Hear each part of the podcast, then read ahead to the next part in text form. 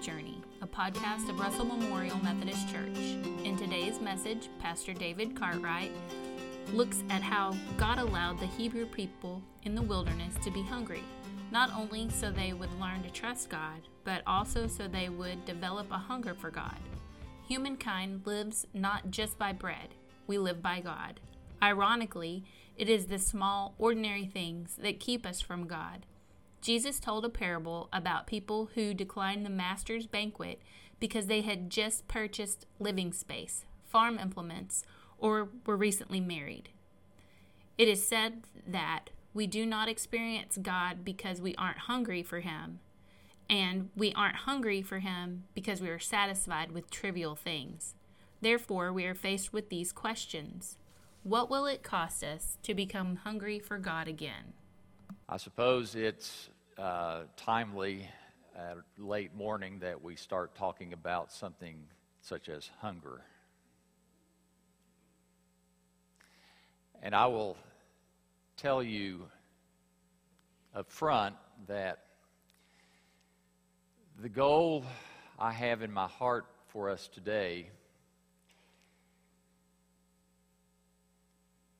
is not to be satisfied it is to be hungry. That may seem counterintuitive for a pastor to say in a church service when it would seem perfectly logical that my desire would be for you to leave feeling satisfied. But I find myself praying for myself and for the church that we will become hungry. We all understand what hunger is. We've dealt with it on regular occasions, right? Hunger is something that, first of all, indicates to us that there is a need. If we're talking about physical hunger in the stomach, it is our body's way of telling us that nourishment is required. One of the things about hunger is that it can be satisfied to a certain extent with low quality food. Parents understand this quite well. And sometimes even the parents are guilty because we find ourselves hungry and we say, Oh, I'll just get a Twinkie. Or fill in your favorite snack here. Now, when we do that, it can knock down those hunger pains. It, it gives us the sense of satisfaction. But in reality, we're not actually giving our body the greatest things that it needs. And we know if we continue to feed our body with low quality food, we will not achieve the greatest of health. Amen? That sounded pretty weak. But you all understand that what I just said to you is true. If we satisfy ourselves with low quality food, we will not achieve the highest health that we can possibly gain. And so, what is best for us is if we learn to achieve a hunger for the better things. Not for the low quality things, but for better things. And when we acquire a hunger for better things, we will find that those are the things that we chase after, and we will be better off for, for it. And just as it is true with physical food, it is also true spiritually. It is true for us as spiritual beings that we will be better off if we learn to hunger after the greater things, in particular for God. And my hope and prayer for us is that we can build within ourselves a greater hunger for God and God alone, for God's manifest, revealed presence in our lives, personally and congregationally.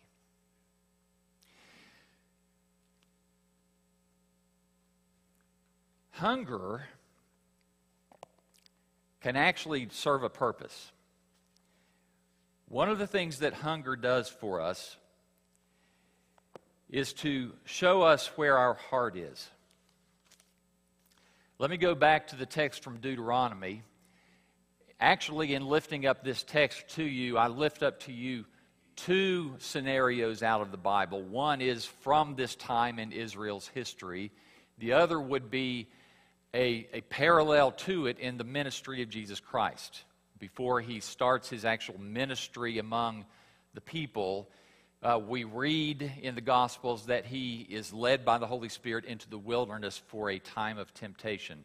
That 40 days in the wilderness for Jesus is a very intentional parallel to the 40 years of wilderness wandering of the Hebrew people. Those two don't sound alike just by accident. And it's for a very good reason that in Jesus' ministry, in his time of temptation, when he quotes Scripture, he quotes out of the book of Deuteronomy all three times. But I'll lift this one up to you because it's most familiar. Deuteronomy chapter 8. Actually, in verse 2, Moses speaks for God to the people and says, You shall remember all the way which the Lord your God has led you in the wilderness these 40 years. Now listen to this that he might humble you, testing you to know what is in your heart.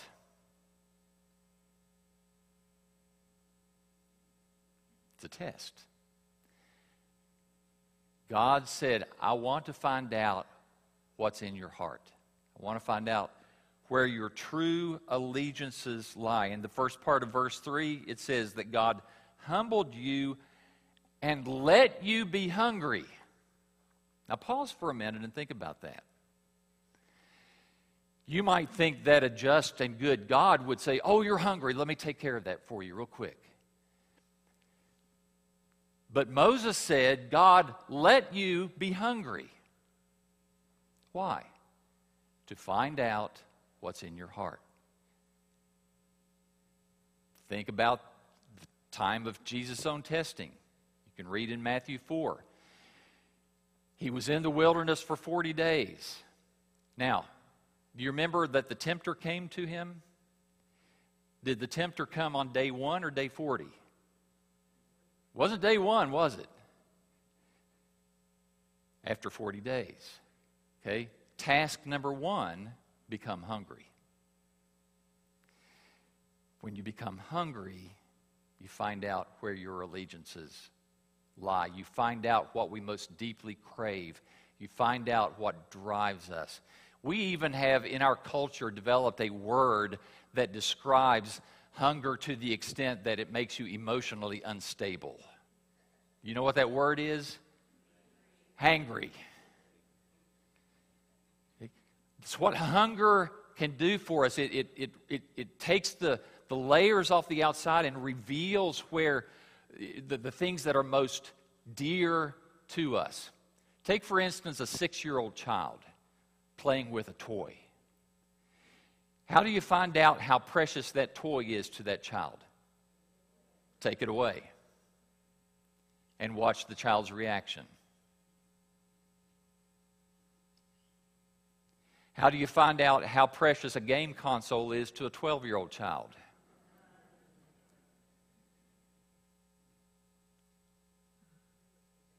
Take it away and find out their reaction. Now, I'm not just picking on young people because adults are guilty of the same kind of things. It, the, the, it gets a little more nuanced, and we're better at cloaking it. But if you want to find out those things that are dear to us, have them taken away. Whether by intentional action or by unfortunate circumstances, when we find ourselves with those changes, with those things that are taken away from us, gauge your reaction and it will tell you how dear that thing is to you. And sometimes, if we're honest, we will find out that we hold on to things. And I'm not necessarily talking about tangible things that you can put in your hand, it may be relationships or experiences or, or habits, whatever it is, when we find that those things are taken away from us, our reaction to it will tell us how valuable that is to us and may indicate that we have let something become too valuable in our lives. So, hungering is revealing. It will tell us those th- where those, those greatest allegiances lie. Now, I could talk more about Jesus' ministry in the wilderness, but we're going to get to that. In fact, our whole time in the season of Lent coming up is going to be uh, kind of camping in that, that text of the, the, the 40 day wilderness experience of, of Jesus being tempted by the tempter. So, hunger has a purpose. Now, there's something interesting in this Deuteronomy text that I think is easily overlooked. Let me start that verse 3 again. He humbled you and let you be hungry, and then fed you with manna, which you did not know, nor did your fathers know, so that he might make you understand. Pause there for a moment. So there's a lesson for the people. God says, I want to make you understand something important. What is it that God wants them to understand? It is that man does not live by bread alone, but he lives by what? Every word that proceeds from the mouth of the Lord. Let me simplify that a little bit. Bread isn't your most critical need. Your most critical need is God. not manna. Okay? The text doesn't say the bread that you produce, you don't want to live by that. You want to live by miracle bread or wonder bread. I had wonder bread growing up. Y'all remember that? Wonder bread? That was what manna was, okay? Again, think about Jesus' temptation in the wilderness. What does Satan try? What does Satan do? Oh, Jesus, you need to make some wonder bread like, like your ancestors had in the wilderness. And Jesus' response is no. You're trying to make me miss the point. My deepest need is not bread. My greatest allegiance isn't to my stomach, it is to God and I'm not going to let anything take that away. God said, I want you to understand that your life doesn't come from bread, nor from any other thing that is a, a tangible gift to you. It comes from God and God alone. And if God has this consistent um, task that He works in, in the children of humanity, it is to get their hungers off of lesser things and onto Him. And the problem that I think we have so broadly is not that we're hungry, it's that we're satisfied with lesser things. I don't know if I found it more encouraging or off putting after days of thinking about a message and letting it simmer inside and making notes and reading and making more notes to finally stumble across the, the reality that somebody had written a 200 page book on the very core of my sermon today. Uh, I guess there really is nothing new under the sun. We're only finding different ways of saying it. Pastor John Piper has written this book uh, about called A Hunger for God, and uh, I got to read a little bit of it and found it uh, quite enlightening. Let me give you a quote out of this book, and it might sound a little uh, surprising, but I, I hope you take his point. He says, "quote The greatest enemy of hunger for God is not poison, but apple pie." It is not the banquet of the wicked that dulls our appetite for heaven, but endless nibbling at the table of the world. And oh, how we nibble, don't we?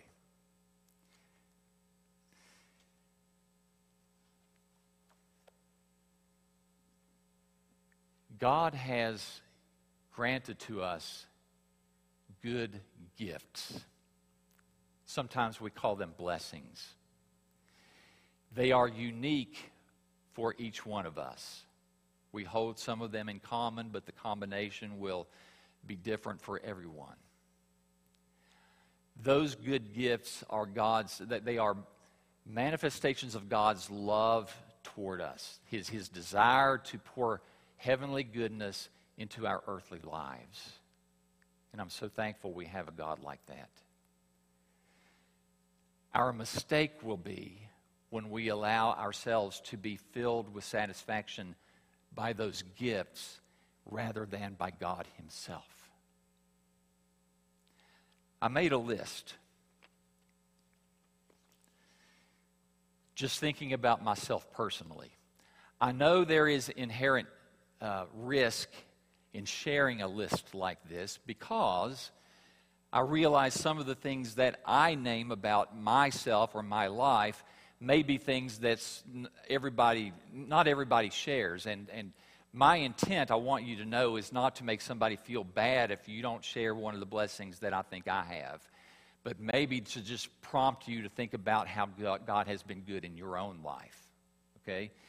Here's a short list of some of the good gifts that God has given me in life. Health. I'm 60 years old and have suffered very little health problems. And trust me, that's not because I've done such a great job taking care of myself. I realize that could change tomorrow, but I would name that. I, I have a great measure of health to be this far along in life. I have a beautiful, kind, and oh so patient wife. Yes, God's wonderful gift to me. I have beautiful daughters who think that their father hung the moon. Ask them, they'll tell you. They better, anyway. I have a home with all kinds of modern conveniences a roof that shelters me. I can go to a water faucet and turn on my selection of hot or cold water. I can flip a switch and lights come on. I have a very comfortable couch and a very warm fireplace. And I mentioned those two things together.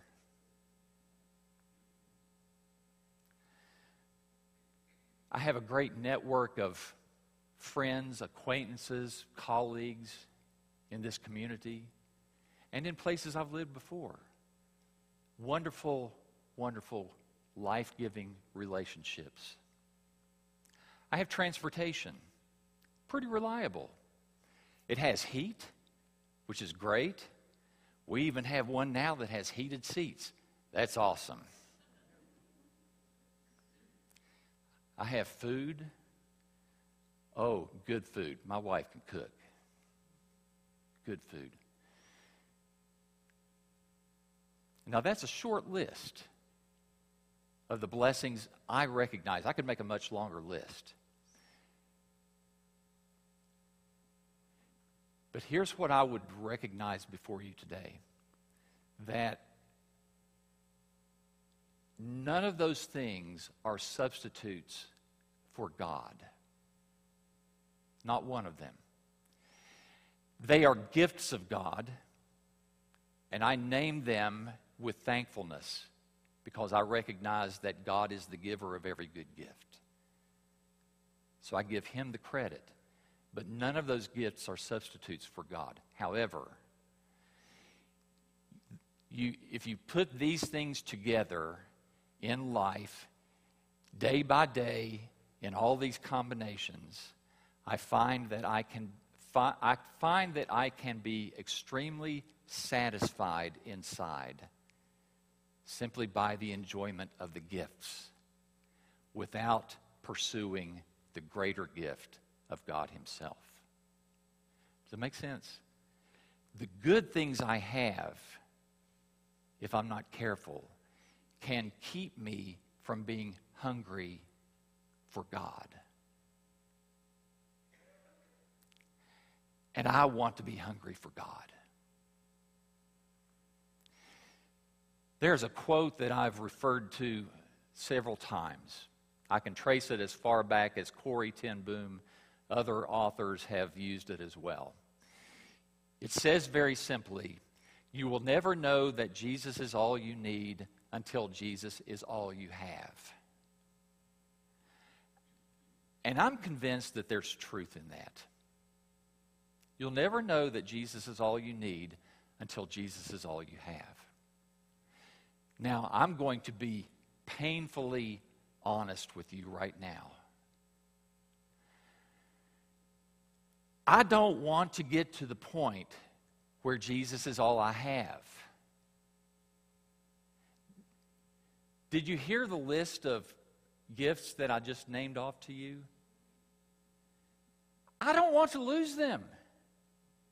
I don't want to have a Job like experience where I have lost my family, my property, my health, that I'm sitting on a, on, on, a, on a mound of ashes, scraping sores on my body with shards of pottery. I know that's a little graphic, but read your Bible. I don't want to have that experience.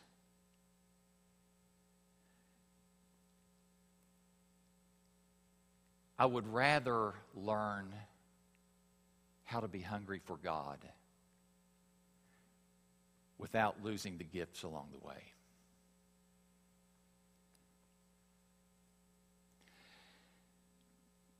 And I don't really know fully how to tell you to get there. But maybe today will be a starting point. The words the prophet Jeremiah spoke to the people are powerful. To, to, a, to a people who had consistently turned their backs on God who had made covenant with them. God, through Jeremiah, says, You will seek me and you will find me when you search for me. How? With all your heart. Not passively, occasionally, in a, in a moment of crisis. You will find me when you search for me with all your heart. If I could paraphrase that, I would do it this way as if God were saying to us, if you will learn to not be satisfied with all of those good things you have, and learn to develop within yourself a hunger that is satisfied by nothing other than me, you will be satisfied. And so I invite you to the table of our Lord today a table where I would always desire for you to be satisfied.